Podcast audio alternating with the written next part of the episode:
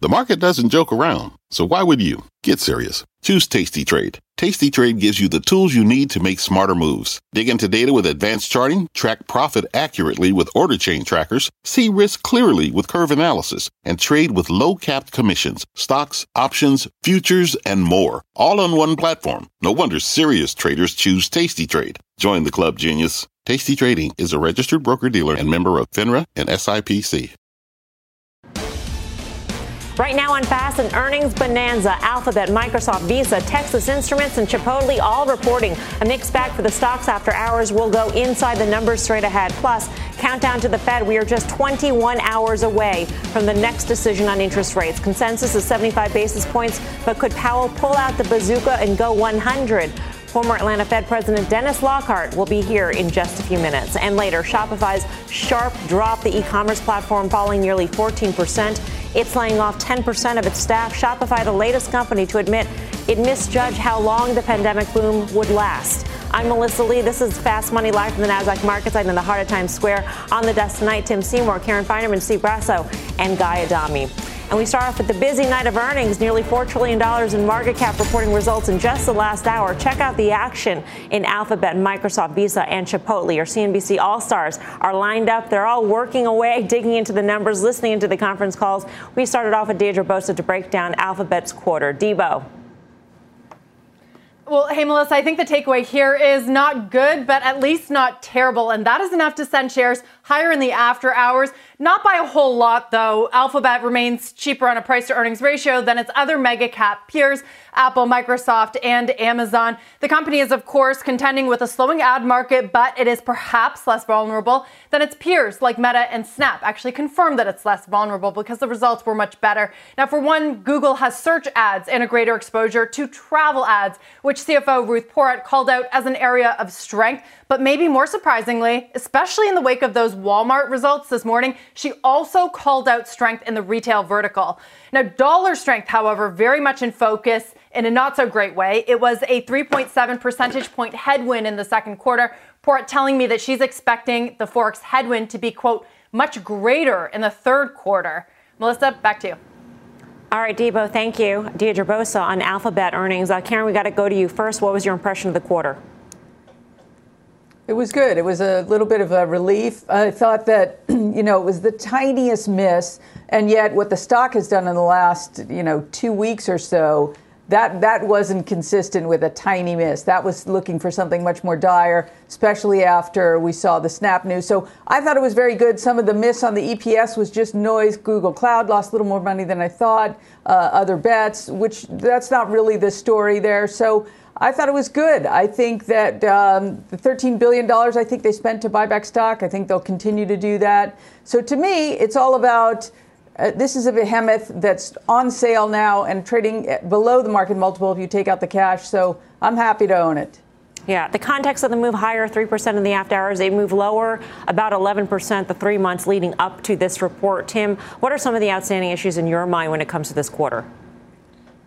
Yeah, and it was a massive underperformer, Mel, going into mm-hmm. this print, down 11% against the NASDAQ over the last 12 days. So um, Karen's right also on valuation. If you look at this on a 23, it's about 18 times in a PEG ratio, so price to earnings growth of one and a half. It, it's as much of a bargain as there's anywhere, let alone one of the biggest companies in the world that had 11.6% sales growth uh, in, in ad sales. This is their, you know, this is 81% of their revenue profile, or, or you know, roughly 56 of 69 billion. And, and, and, while there's a lot of headwinds that have been clearly flagged, this is kind of a relief. And, and so I, I, think that's the whole call here. You had a number uh, that was better, even though you had some slight misses. But um, look what they did to the stock. And again, relative to the S&P, I think it's underperformed by about 15% since early April. So uh, big relief for one of the highest quality names out there. And, and, I'm not hearing the kind of headwinds that, that people want to hear about the consumer here. Yeah. Uh, Grasso? Yeah, this is all about the setup. Yeah, you, you nailed it when you said that it was down 11% leading into this print. I, I think the, the main takeaway for me is the market realized today after the bell that this is not Snap. You're looking at a company that still can fire on all cylinders, although growth is slowing. The headline is slowest growth in, in, two years. So for, for me, the takeaway, as Karen said, this is still a behemoth, still huge revenue the market set up for a trade, and the market delivered here. It was a bounce. It was down leading into this. Uh, this is not the same quality of a company as Snap. It's much better than that. Longer term, I think you're fine. Shorter term, I think you probably sell whatever green you get. Yeah, and I guess it depends on what you believe the, the macro view is, Guy, or, or does it? I mean, the company is saying what it's saying, but if you believe, Guy, let's say you believe that we are in or headed for a recession, um, then how do you feel about the stock? Yeah, they're probably best suited though to to uh, weather that storm. I would mm-hmm. imagine. Everybody said valuation. We've been talking about it for a while. I mean, Karen, listen. I would say it was an okay quarter. We've seen much better quarters out of Google over the years, without question. This was good enough given the sell-off we've seen, and you know we're just getting back to where we basically closed yesterday. All that being said, YouTube wasn't a disaster, and YouTube is probably I don't know 12% of their revenue, so that was good. And you can definitely wrap your head around a stock that, without, you know, you talk about backing out the cash, cheaper than a market multiple, but it's 17 times next year's numbers with probably, I don't know, low teens EPS revenue growth. That's okay in this environment. That's more than okay in this environment. $140 billion of cash on hand as of the end of the quarter. Um, that's the number. Let's get to Microsoft now. Shares are actually turning positive in just the last few minutes, um, well off the lows. The company reporting a miss in the top and the bottom line. Steve Kovach with the details. Steve? Yeah, Mel, that uh, turnaround in the stock is because of some positive uh, comments on demand from the CFO ahead of the earnings call. But uh, let's get to the results. Misses on the top and bottom line 223 for EPS, $51.87 billion revenue. And Azure cloud growth, it's slowing, Mel. 40% growth versus 43% expected. That's a big thing to look at. Microsoft uh, giving a lot of reasons here for why it missed on its own outlook. Foreign exchange, look, we were expecting this to be a big headwind, but it's actually worse than they had even expected. Took four cents uh, off their EPS. And this is one that really sticks out to me, Mel. A quote deteriorating PC market in June and those COVID lockdowns in China attributed to a $300 million revenue hit. So that kind of gives us a hint at what to expect from other hardware companies, especially Apple reporting on Thursday. And then there's advertising, a reduction in ad spend on search and LinkedIn. That was a $100 million hit pulling out of Russia, which we knew was going on already, $126 million. Add all that up, it's about a billion dollars, Microsoft tells me, hit to revenue. And look, we're going to have more commentary coming up soon from Satya Nadella on the call starting here in about uh, 20 minutes. Yeah, um, and we'll also get the guidance at that point, which of course will be key. Exactly. Steve, thanks for, for, for that. Keep us posted. The headline that Steve was referring to, by the way, was the CFO saying that they are not seeing a weakening in big corporate deals which is obviously the big question mark heading in. What does enterprise spend look like? And so far, indications look okay, Tim. Yeah, that was uh, look. That's what we want to hear. The guide from Microsoft, whereas in Google we were getting the, the view on the ad sales um, and everything we heard here. As they're at 40%, you know, it's weakening, uh, but it's still an incredible number and it's still the growth part of their business. And you heard about uh, Surface sales, and, and they, they mentioned strong commercial sales. They mentioned commercial bookings uh, being very strong. So, not really weakness in enterprise. FX dynamics, not really what you should be that worried about, uh, actually, even though the company gets more than 50% of their sales internationally. And I, I look at the stock, and I, you know, after the print, we, we traded down to that 241 number uh, uh, right after the print, which is the low that it hit on that June 17th. This is a stock that also um, has been struggling, even though while NASDAQ has had a bit of a rally over the last three to five weeks, uh, Microsoft has underperformed that. It tested that low. Uh, very strong response in the after hours. Let's see how it goes, but um, not really anything to complain about on enterprise. Uh, this is the first time it has missed on both the top and the bottom line since April of 2016. Guy, how do you feel about Microsoft? A lot better? It's also down from its all-time high, some 30 or so percent. So yeah, I mean, it's this is really an interesting one because I think it all hinged on that comment that we're not seeing a slowdown in demand. That was mm-hmm. sort of the market's sigh of relief, and it took the stock to Tim's point from 242 or so to current levels. Now you have to say, all right, you still got 40% growth in the cloud, probably going to continue to slow, but that's still pretty remarkable in this environment. So that's okay. I mean, you throw in a LinkedIn even, which I mean that seems to be contributing. God bless. I mean, I'm sure you get all those LinkedIn notifications. That's neither here nor there. And you say, are you okay with this stock trading 23 times next year's numbers? And you know what? I think I am for Microsoft, understanding that growth will continue to slow, but this to me, and I've said it a number of times, is the most important company in the world. And if they're not seeing a slowdown yet, that's a pretty encouraging sign. Karen, you're, you're short IGV. You have been for a while, and I'm wondering how this makes you feel about that position. Um, it makes me feel fine about that position, and mm-hmm. Microsoft's in it. But I think that you know we come back to this issue of um, again, where what is the market reflecting in its PE? And so here, this is obviously higher than Google. It's I think 24 maybe, um, and at this at this valuation for Microsoft, I think this was good enough. The one thing I think is most important though is that the stock's not trading down, right? And so even though it was a miss on the top line and the bottom line. I mean, maybe have we just oversold things going into this print? That I think is important for what happens the rest of the week. Yeah, I mean, if you take them in total, them being Alphabet as well as Microsoft, despite the misses, the stocks are trading through this. And maybe to Karen's point, Grasso, this is you know, reflecting uh, the fact that we have come down a lot going into this print, that this expectations have been ratcheted yeah, lower.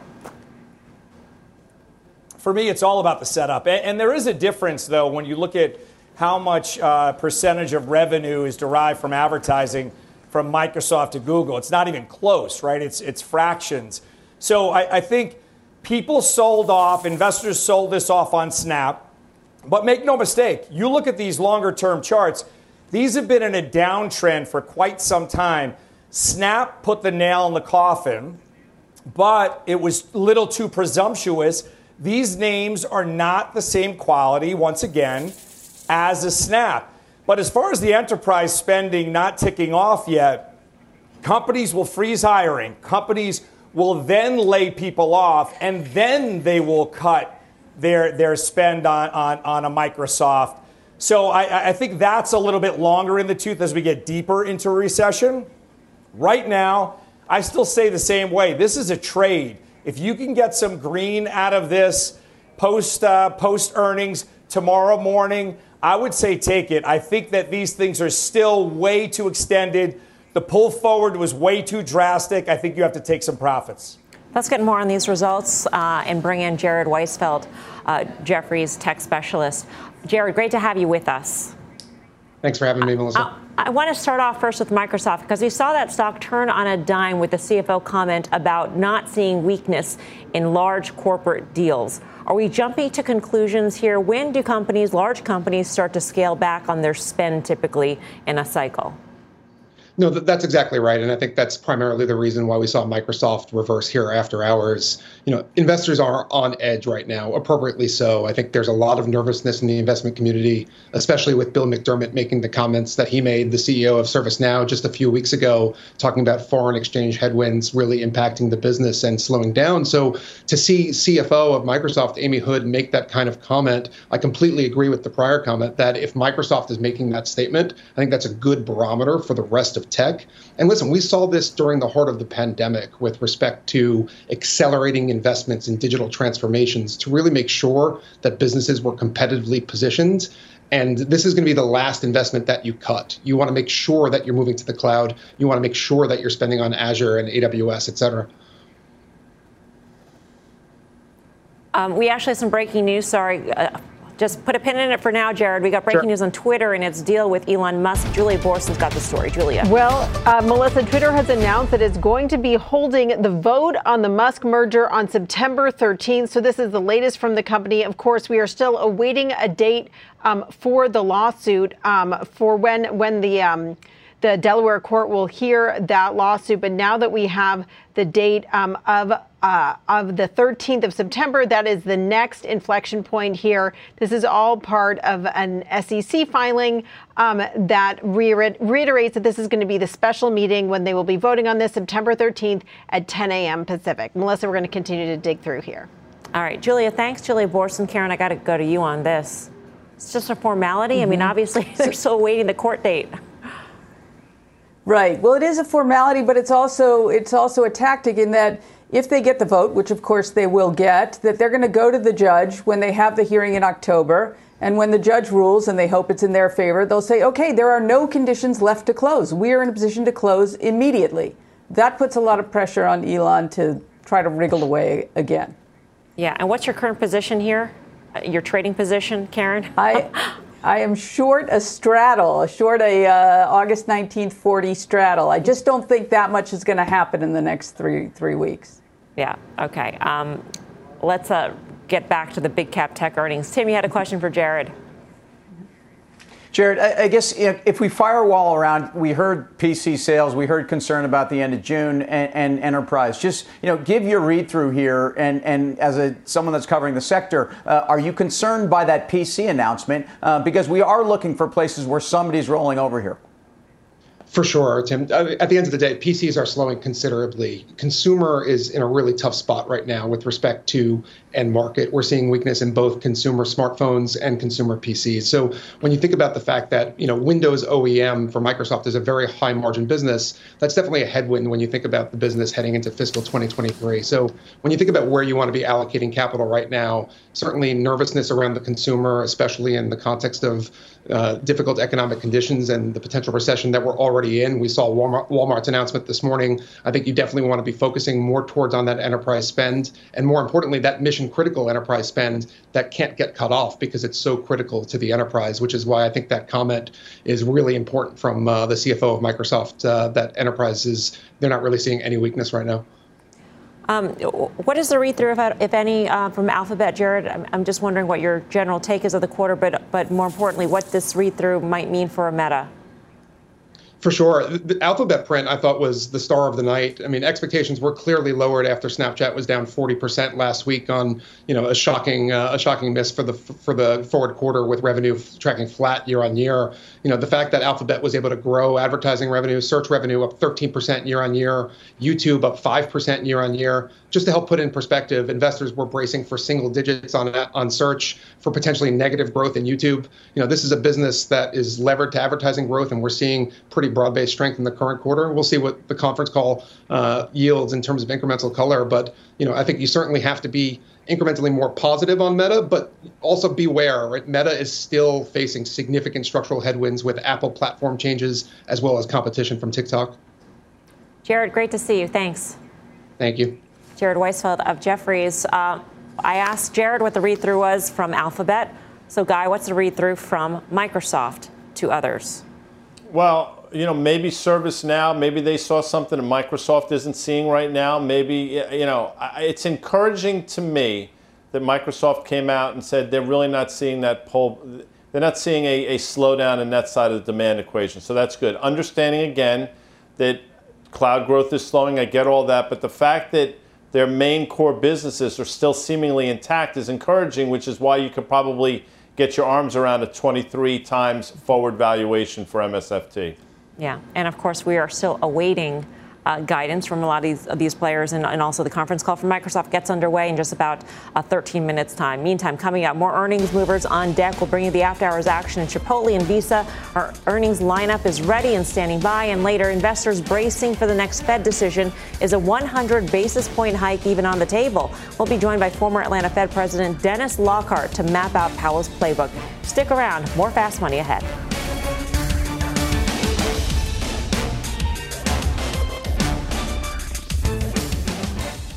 Wouldn't it be great to have all your investment and retirement accounts in one place? Yahoo Finance, our sponsor today, makes it easy. I use it to put my investment account and 401k accounts into one hub and get expert tips that help me confidently manage my money. For more than 25 years, Yahoo Finance has been the brand behind every great investor. Whether you're a seasoned investor or are looking for that extra guidance, Yahoo Finance gives you all the tools and data you need in one place. They're the number one finance destination, producing a holistic look at the financial news cycle, including breaking news, original editorial perspectives, analyst ratings, independent research, customizable charts, and so much more. Securely link your brokerage accounts for a unified view of your wealth, including 401k and other investments. A comprehensive perspective is what sets apart great investors, and it's how Yahoo Finance ensures you have the insight to look at your wealth in its entirety. For comprehensive financial news and analysis, visit the brand behind every great investor, yahoofinance.com, the number one financial destination, yahoofinance.com. That's yahoofinance.com.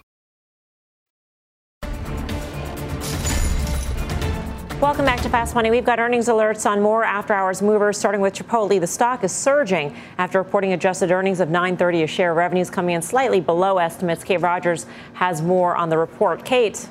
Hey, Melissa, well, you just said it. Revenues slightly lower than expected, comps increasing 10.1%, but that was also a bit lower than expected. EPS a beat, though, for Chipotle. Its in restaurant sales were up 35.9%. Digital sales were at 39% of its total food and beverage revenue for the quarter.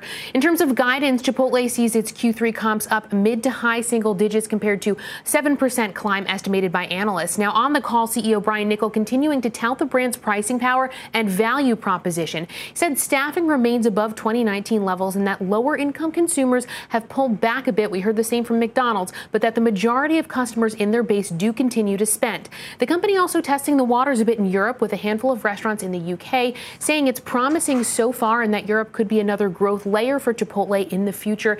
CEO Brian Niccol will join us tomorrow at 10:30 a.m. on Squawk on the Street. That's a first on CNBC interview, so tune in for much more on all of this. Back over to you. All right, Kate, thanks, Kate Rogers. Let's trade Chipotle. And dare I say, Guy, this was a burrito blowout. Oh, you just you've just been dying to say it.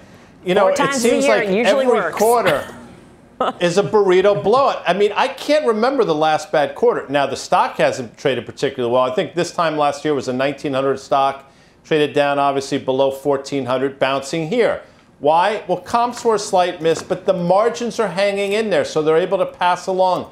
That's a really good sign to me. And you look and you say, wait a second, this stock's trading at you know 30 times next year's numbers ish. Well, talking about a company that still has almost 32% or so EPS growth. So said for a while, I think the stock is very fairly valued, hasn't traded that way. It seemingly reports, bounces, sells off. I think you stay with the name here. You don't have to run out and buy it tomorrow, but I think you want to stay the course with CMG. Yeah, um, consumers paying for price increases. That was also a key theme out of McDonald's today, Tim. Yeah, and, and so I, I muttered something back to you last night whether we thought the environment that was bad for Walmart was going to be good or bad for McDonald's. I, I thought it was going to be okay. What McDonald's said clearly today is, is that the lower in, the lower income consumer is having some trouble, but what they're more than making up for it is through price increases on the menu. And, and, and this is a very opposite story. So these numbers out of McDonald's were fantastic. Again, their scale, their global reach, their international comps were fantastic. The U.S. comps were 3.7. They're expecting three. So very strong numbers. And, and, and when you think about that relative to Chipotle. Chipotle, on the other hand, said actually the higher income consumer is their bread and butter and their frequency is increasing. And, and it's just extraordinary when you think about that, that this is an environment that's actually good for CMG. Um, and back to how Guy talked about the trading dynamics, this stock that traded down to 1300 in January uh, and before this after hours move was not far off of that January low. Yet you'd had four runs of plus or minus 20, 20 to 25% to trade this stock during this period. It is one of the great stocks. And of course, this is fast money, so uh, worth mentioning. All right, let's get to Visa now. Earnings also out after the bell. Shares initially popping after reporting a beat on the top and the bottom lines, but now in the red, down by six tenths of a percent. Kate Rooney's got the latest in the conference call. Kate. Hey, Melissa. Yeah, Visa's seen double digit growth in a few parts of the business for the quarter. Revenue grew 19%, the strong dollar. This just came out on the call, was a drag by three points on net revenue. Payments volume was up 12%, cross border volume up 40%. That tends to be the higher margin part of the credit card business that had been hit during those pandemic lockdowns. Also saying on the call that cross border volume surpassed 2019 levels for the first time since the pandemic began. So strong recovery there. CEO Al Kelly highlighting strength in the consumer. He talked about recession risk and says, quote, based on our numbers, we haven't seen any evidence of the consumer pulling back spending in our markets. He also talked about inflation, saying it's too early to draw any definitive conclusions, but says Growth remains strong during inflationary periods for Visa, although long term inflation not good for the consumer or overall economy. It comes after a strong quarter for Amex as well. No guidance yet. We're waiting for more on that in the call. We'll bring any highlights. Back to you. All right, Kate, thanks. Kate Rooney. Karen, uh, your take on Visa. So, I, I mean, uh, Kate touched on it. The, the cross border, that's such good business for them. And so that was a huge number. So that was really important for them to drive the beat here. But I think it's interesting, you know, the stock's at 29 or so times earnings. It's not the highest PE multiple it's had. It's kind of in the range, but um, it's expensive, especially if you think, all right, they haven't really seen any kind of pullback yet. Um, however, they're extraordinary at at meeting every time, so I certainly wouldn't bet against them. I do own some Mastercard. Mr. Recession, what is your take on Visa? Yeah. Yeah, well, this this uh, the would you rather that you didn't ask. Visa would be better than Mastercard for me, but when I look at a chart, Visa's been in a declining trend for the last year. Granted, it's it looks like an EKG if you see it on on a chart. Uh, Karen finished up saying they, they don't see any pullback yet. I think it's too early to see a pullback. It's the same type of thing that we're seeing in Microsoft. You're not seeing that pullback yet but I believe it will come, and I believe there's a reason why they've been in a declining trend. So I would worry about operating expenses going up and revenues going down in the future as the recession, whether it's short, shallow, long, or deep, starts to take hold. All right. Coming up. It wasn't just after hours earnings that caught our attention today. We'll take a look at some of the other reports that had some uh, big moves. The trade straight ahead, but first to sea of red on Wall Street as investors await the big Fed decision tomorrow. What do investors want to hear from the central bank? We will break that down next. You're watching Fast Money live from the NASDAQ market site in Times Square. Back right after this.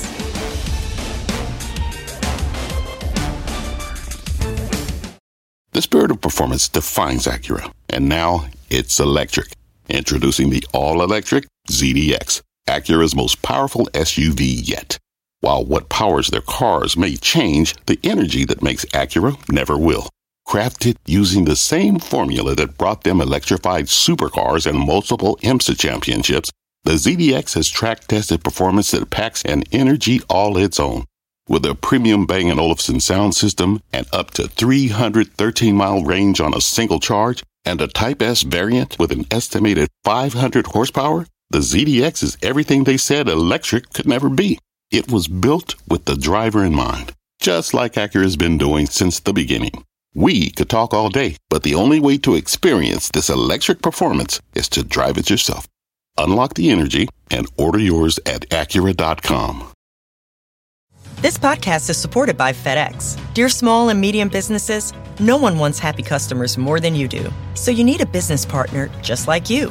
Like FedEx, who understands your passion for serving your customers because they have the same commitment towards you. That's why FedEx offers you picture proof of delivery, packageless and paperless returns, as well as weekend home delivery to 98% of the U.S. on Saturday and 50% on Sunday. See the FedEx service guide for delivery information. What's more, FedEx Ground is faster to more locations than UPS Ground. Trust FedEx for timely deliveries. See what FedEx can do for your business. Absolutely, positively FedEx.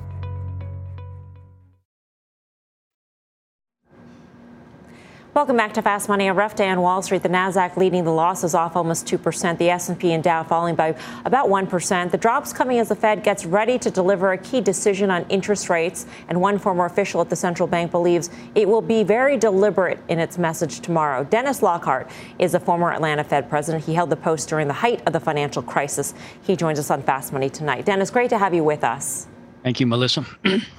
Um, so you think 75 basis points is a foregone conclusion, very, very little chance of 100 basis points.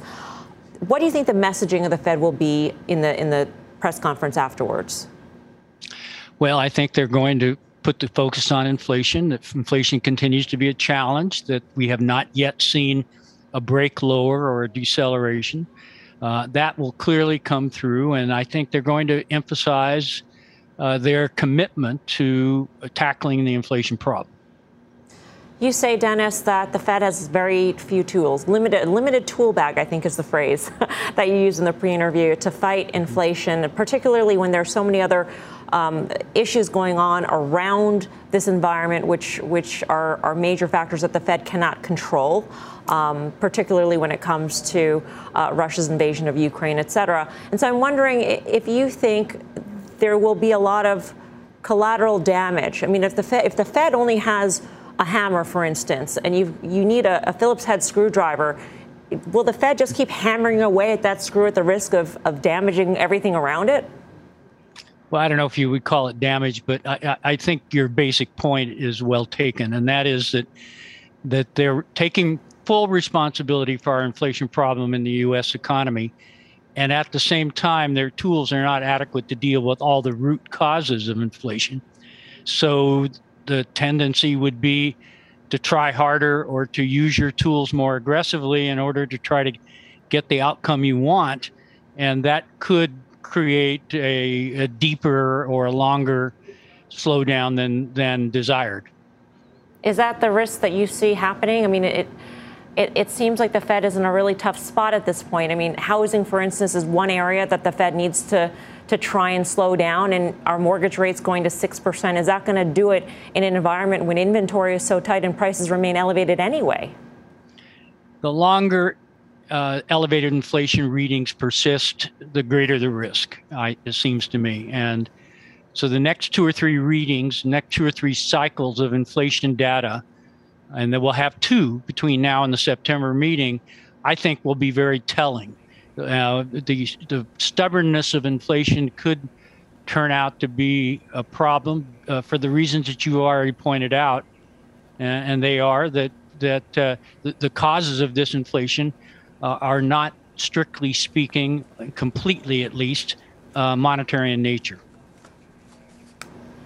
Mr. Lockhart, I read a, a, data point that the Fed, on average, eight months after they start hiking, they are cutting rates. Now, I know that's that's not it's not going to be in the realm of cerebral content that you need to base an answer off of, but does that seem right to you if you just were to whiteboard something here? And I know that's not the world that we live in now. You know, I, I'm a little bit skeptical of that. It, it, clearly, it's going to depend on how uh, the inflation data and other economic data play out in the coming months and into 2023.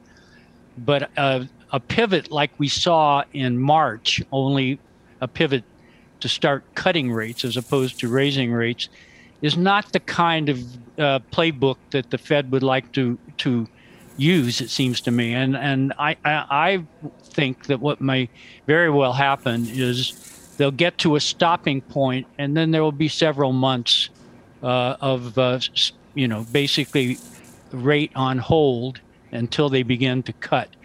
That scenario seems more, at least more desirable from a policy making point of view. Whether the data allow that is another question. Do you think Dennis will be in a recession by the end of the year? Well, let me first say I think we have to start defining the terms uh, of what we're talking about by recession. We're clearly already seeing an emerging slowdown. So, if a recession is negative growth and uh, higher unemployment, uh, I think that it, it, there is a chance that that's going to be the, the situation. Uh, I think some amount of slowdown is highly desired and intended by uh, the Fed in order to take the edge off of demand. Whether it turns out to be more severe than is necessary, I think, is an open question at this point. I think a softish landing is still conceivable. But uh, the longer we see these high inflation numbers, the greater the risk of something that is not intended. You know, I, I, started the interview, Dennis, by giving the viewers the sort of the, the backdrop of your thinking in terms of what they'll do tomorrow. You think they will do 75 basis points. You think there is very little chance, sub 5%, that they do 100 basis points. Do you think they should do 100 basis points?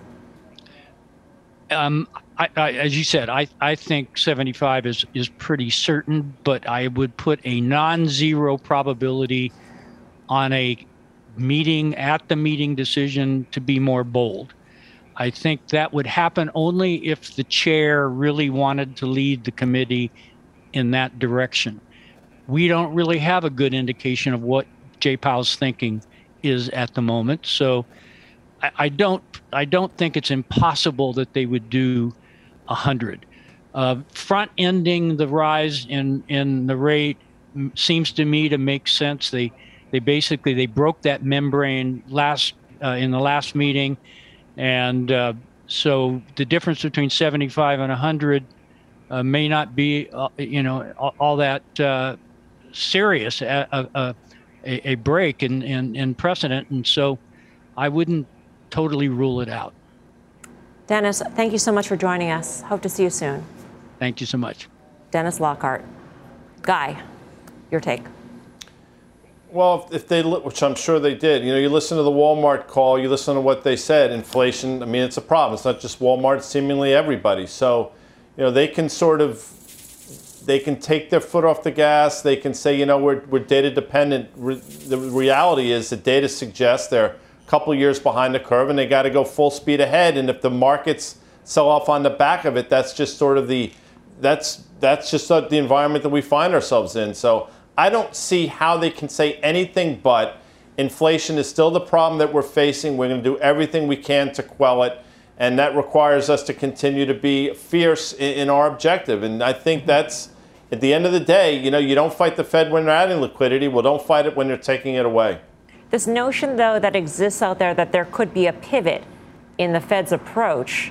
I mean, Mr. Lockhart seems to think that that is not in the cards anytime soon, Tim. And that's you were actually pointing that out on our conference call today. Yeah, I, I, just think the market is priced in some non zero percentage, to use his term, that the Fed is going to be softer in their tone here. They're going to go 75.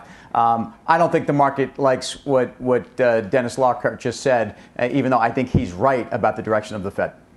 Coming up, check out these huge moves in Shopify, UPS, GM, and GE. How to play all those stocks next. Plus, Meta on deck to report earnings. The stock getting cut in half this year.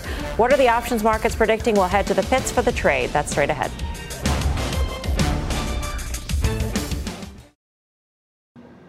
Welcome back to Fast Money. We've got a trader's choice on some of the stocks that saw big moves during the trading session today. We start off with GM dropping about 3.5% after it said that supply chain issues took a toll on its quarterly profits.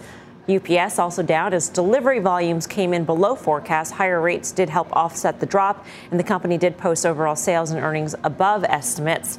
GE, meantime, closed well in the green thanks to strong demand in its jet engine unit. The company posted better than expected earnings and positive cash flow. And then there was Shopify, which reports tomorrow, but shares dropped by more than 14% ahead of the results after the company said it will lay off around 10% of its global workforce. So, which sparks your interest, Karen? Yes, uh, UPS sparks my interest. So I thought I liked what they had to say. I mean, Carol Tomé has done a fantastic job. They just want to make more revenue per package, and they're doing that. And they've done a great job. It's a little bit of an embarrassment to FDX, which I do own. Their margins aren't as good. They don't run as good as ship. Hopefully, that will change. But I liked what UPS had to say. Uh, Guy? You're not going to believe it, Mel, but Shopify, 100 and basically $80 stock around Thanksgiving, traded 30. You just mentioned it, laying off 10% of the workforce. Report tomorrow. Everybody's expecting disaster probably will happen. But you know what? If it trades down to 28 or so, you're talking about a company that's finally trading less than five times revenue. And if you have a huge volume day, which you're going to get, for the first time in a long time, I think Shopify below 30 could be really interesting for a long side trade. Huh. Tim, which name? Well, uh, so let me just throw the, the, the, new name, which is GM, but not a name uh, that's new to me. I talk about this all the time. She, she, was reiterated that the full year guide, which by the way is well above where the street is. So either someone's way off or, or you have to see some changes, I think, on the street side. Lower end of the range, but the, the most important thing is I think they've given an indication of peak supply disruption. Uh, they've confirmed that they've got and secured all of the EV supplies they need for batteries through 2025. So I thought this was a very good report. And last but not least, Grasso.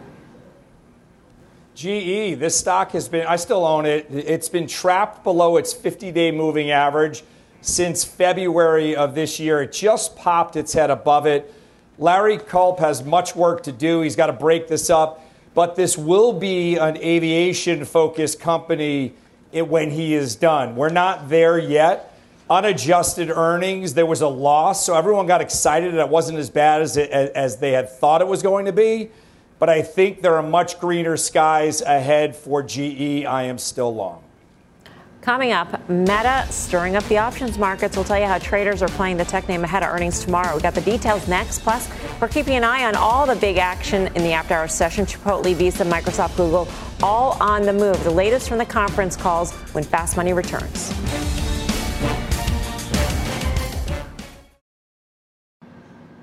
Welcome back to Fast Money. The big tech earnings parade continues tomorrow with the company formerly known as Facebook headlining the slate.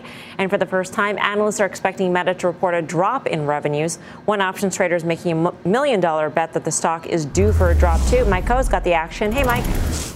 Yeah, so the options market right now implying a move of about 11% after they report earnings. That's higher than the 8.7% that the company has averaged over the last eight quarters. Most of that skewed by the most recent two quarters, where it reported numbers that moved the stock by 17 and 26%, respectively. The way options traders sometimes try to take advantage of elevated premium is with calendar spreads, and we saw several of those today, including a diagonal. The trader sold 1,500 of the July 29 weekly 147 strike puts and then bought the same amount of August 160 strike puts, spending about 1.1 million in premium. And we like to say that you like your stock to go through your long strikes and to your short strikes. This trader is obviously betting that the stock is going to drift lower between now and August expiration.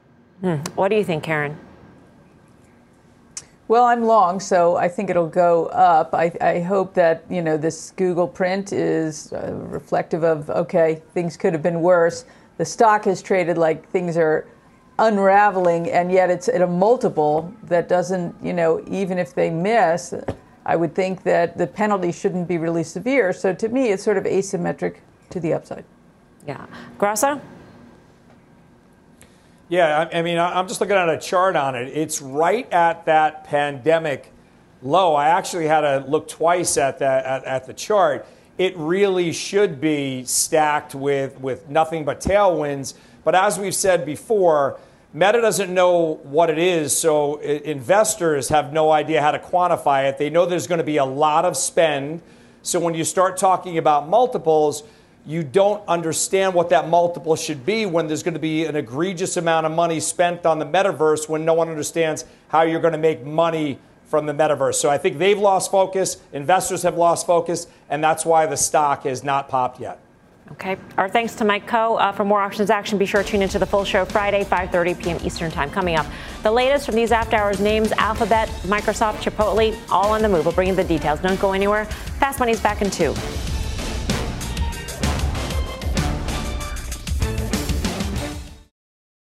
Welcome back. Here's a sneak peek at the Cramer Cam. Jim is talking with the CEO of Nucor. Catch the full exclusive interview at the top of the hour on Mad Money. And don't forget, you can have Cramer delivered right to your inbox at the CNBC Investing Club. Sign up now at cnbc.com slash join the club or by using the QR code on your screen.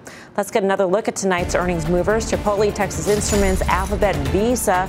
The CFO saying, by the way, they're not seeing signs of a pullback in consumer spending. That happened on the conference call. Microsoft is uh, right now down by one and a quarter percent, and Chipotle is still a blowout, up eight percent. Karen, you had some thoughts here. Mm-hmm.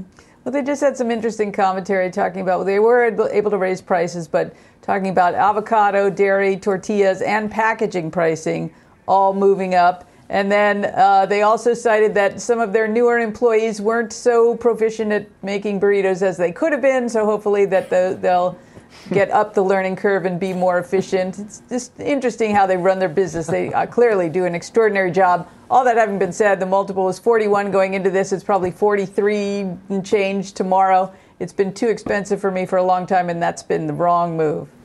You got to go to burrito school or something. Uh, Guy, did you work at Chipotle? I don't think you did. You know, no, I did not. But if you do recall, uh, after I went to Shake Shack for the day, that stock exploded. Domino's, that stock exploded. So maybe the good people at CMG should invite me for the day. I'm sure that my learning curve in terms of making burritos would be great. Although I will tell you, I'd be one of those people. My burrito would be way too thick. I wouldn't get it in a tin foil. It'd be really, it'd be a mess. And Guy, talk about packaging Guy, costs if you ever on went your to, burrito. If you ever went, and Guy would go to work for Chipotle, and then he would explode. Oh. Yeah, well. it's a I mean, family show. Tim, your that's for thoughts on another Visa? show, right. Visa, by the way, is at after hour session lows. Yeah, I, I, think the, the concern around the spend is still something that's there. The cross-border dynamics are, are issues that certainly affect Visa. Um, it's it's look, we have not seen uh, the consumer come uh, under the kind of pressure that we thought we'd hear. In some sense, you expected a bit of a relief here, but there was nothing in those trends, even though there was a slight beat that, that lets you go out and buy that stock. Yeah, um, Steve, which after hours movers uh, piques your interest at this point? Well, I, I, think that you're going to get a whole push on uh, when you look at the large cap tech space. You really have to analyze how, how, what percentage of revenues are these companies deriving from ads. And when you look at how Amazon is thrown into the whole mix, where once again they have like uh, Microsoft have a fraction of their earnings are coming from advertising, and they still sell off between 7 and 9% on the back of a snap, I think you have to reassess and look for trades in this marketplace and then take those trades when the market gives it to you. So I would look at large cap tech. I would look for the rest of the week. I would look at Amazon in particular. Yeah, Amazon is interesting. We, we flagged the move lower in the after hours on, on the back of Walmart result, results yesterday. Guy, how's it looking to you at this point? Well, I think the setup should be okay, but we've mm-hmm. seen this before with Amazon, and they've surprised us to the upside in a meaningful way, and they've surprised us to the downside. So I would submit with Amazon right here, you're flipping a coin. As Carter Worth would say, you're looking at a pair of two. So I'd rather wait and see what they say and then trade it from there. In terms of Visa quickly, yeah, they're not seeing a slowdown because people have no choice. They're forced to spend on things. So I mean, I I take that one with a grain of salt. Number one, valuation has been rich always, continues to be, but the trend has been lower. And if you go back to July of last year when the stock was 250, it's been basically a series of lower highs and lower lows. So to me, it's got to close above 215 for me to see a breakout to the upside. We're not there. All right, we're just getting these headlines from the Visa conference call, which is going on right now. The CFO is saying that fourth quarter net revenues could grow at the high teens to 20% range in constant dollar, high teens to 20% range. Um, that's the guidance so far. Up next, we got your final trades.